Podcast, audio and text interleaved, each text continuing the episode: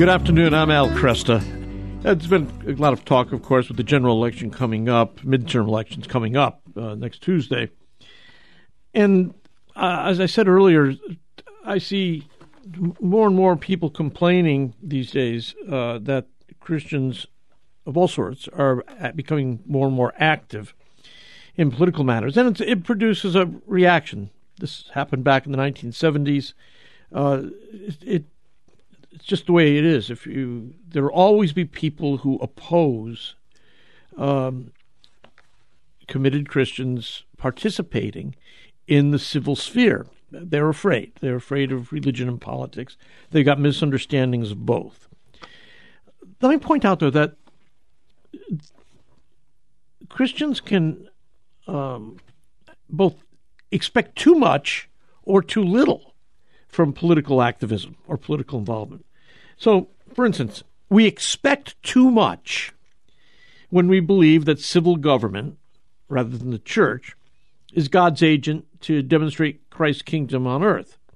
I saw uh, an article the other day from somebody who said uh, they were saying Christians ought to, quote, take back America. Uh, and as you read through the piece, the implication was that somehow America is God's uh, agent of redemption in the world today. Uh, no, that's not true. I mean, look, civil government's important, but it's the church that is God's agent in demonstrating Christ's kingdom, uh, bearing witness to Christ's kingdom on the earth today. So if you're expecting the civil government to do it, bear witness to Christ's kingdom, then you're really off base here. Uh, that's not the primary mode of God's involvement in the world.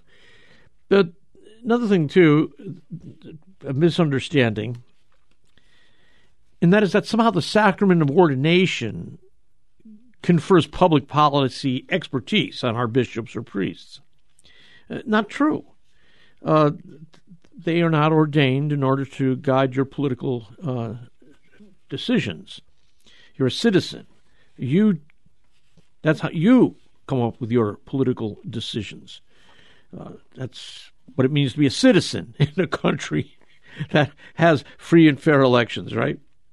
So I'm afraid sometimes politics has this sense of extravagant expectations that leads to false hopes. And yet, throughout Scripture, we see phrases like, don't put your trust in princes. Don't put your trust in mortal men who cannot save. Politicians promise, voters hope, but the promised change doesn't come frequently. So we should have a fairly um, modest expectation for what the law can do. It's important, but at the same time, it doesn't work redemption uh, in the earth. On the other hand, Christians can expect too little of political activism. Uh, they can sabotage uh, by the very temporal goods that they want to preserve. I mean, you've heard people say, I don't vote. It only encourages the bums. Well, it's a funny laugh line, but it, if taken seriously, it ends up giving the bums the power to make us hopeless and hapless and finally helpless.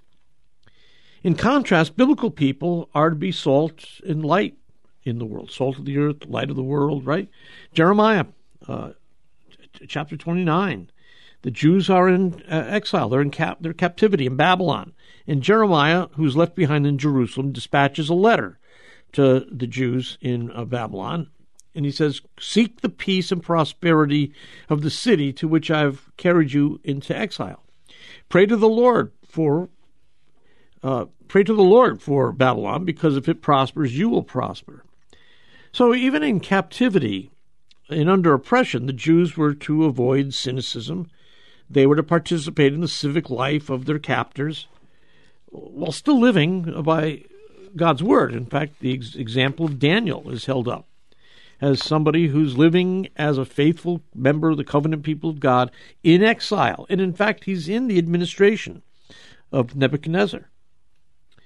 So the goal of the Christian, of course, is the project for the Christian is to be conformed to the image of God's Son.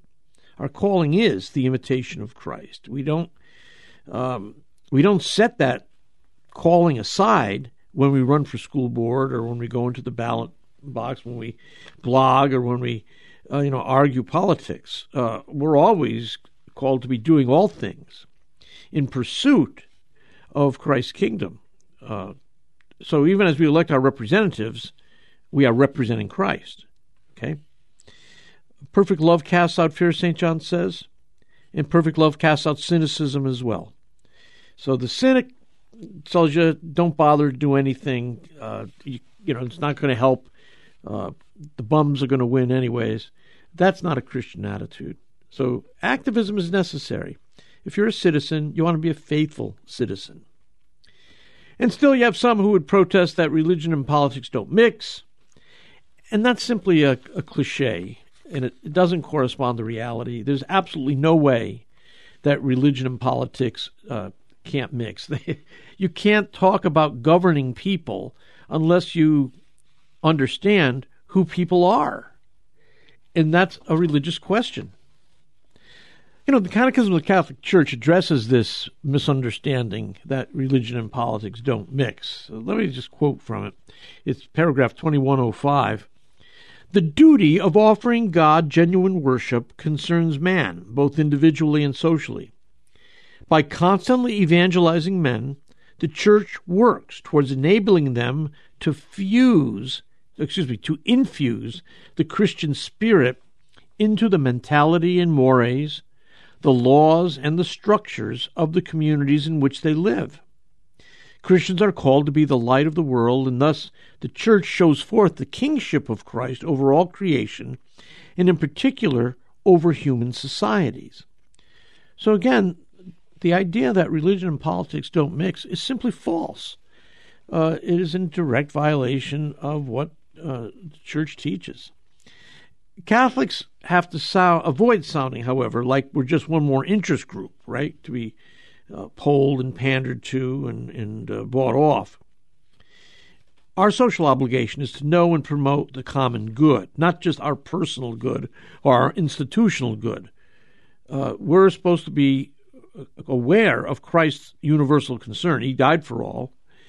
And um, we know that God causes his rain to fall on the just and the unjust. So uh, Christians in politics, unfortunately, this is a big problem because so often it it appears, at least to the onlooking world, that Christians who get involved in civic life, political life, are simply one more interest group, and we get written about that way. That's not how we see our own task. We see our task as, as serving the common good. We're interested in what makes for human flourishing, not just for the advancement of some kind of agenda we have. Uh, you know, for the church or our parish or whatever. So rallying our countrymen to the common good is is a good thing.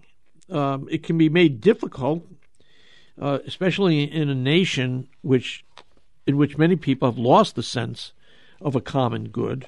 It's as though we live in the time of the judges, uh, with that uh, terrible phrase, uh, "Everyone does that which is right in his own eyes." So when you have a, a people that are so uh, individually minded that way, then you run the risk of losing uh, the common good. Uh, national problems are going to remain uh, unsolved. Uh, competing interests are going to proliferate.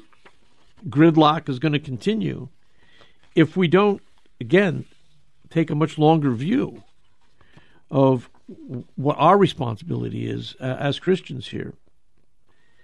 I mean, I know the phrase common good can be like a wax nose that you can twist uh, any which way. But Pope John Paul II uh, tried to give some definition to it with his description of a, quote, civilization of love. Uh, Pope Benedict XVI uh, concurred. He called us to, quote, carefully study the social doctrine of the Church so that its principles may inspire and guide your actions in the world, so that you will be able to offer your contribution to the building up of the civilization of love. The horizon of love is truly boundless. It is the whole world. Uh, end quote. Let's face it, we don't really ask that question. We'll talk about justice when it comes to politics, but we normally don't talk about love. And the Catholic, the Catholic teaching emphasizes the importance of love as central to uh, our civic responsibilities, not merely justice, but love. And we, uh, as the baptized, are called to exercise uh, moral judgment. And uh, we have a long history of having confronted powerfully attractive but spiritually bankrupt political regimes and orders and political leaders. Uh, the Christian church, uh, in the Catholic Church in particular, has been often countercultural. It offers a competing set of values, a competing worldview, a different story about why the world is here, what it's about, where it's going, what's wrong with this place. So, as Catholics, we see the world as the ordered creation of a loving God. Uh, it has been um, uh, broken by human sin. We believe that our fellow citizens are made in the image and likeness of God, that they possess intrinsic dignity and natural rights by virtue of their creation. Um, again, because of nature sin, they've been broken in some way. We are not utopians. Uh, we understand the reality of the fall. Uh, we regard the world not as a chaos of undirected, blind, uh, purposeless forces in need of state power to impose order on them.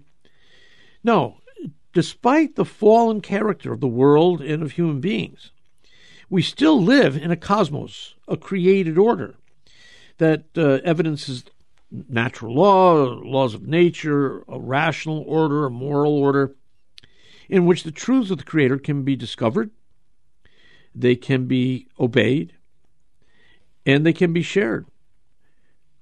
So, you know, this election coming up is a time for us to recognize uh, the responsibilities of our citizenship. The U.S. bishops have a document called um, Faithful Citizenship, in which they talk about abortion as the preeminent priority. And Proposal 3, of course, uh, is the popular referendum to make a right to abortion uh, a constitutional right in the state of Michigan. Look, this is time to act, not just analyze. We can't let ignorance or indifference or intimidation or cynicism or bitterness or false humility or fear of complexity or some sort of super piety keep us from participating as citizens here. We have the opportunity to turn back a major attack on the dignity of the human person. And it's not just our vote that's important, it's those of our friends and relatives and co workers. Let's get out and encourage people to vote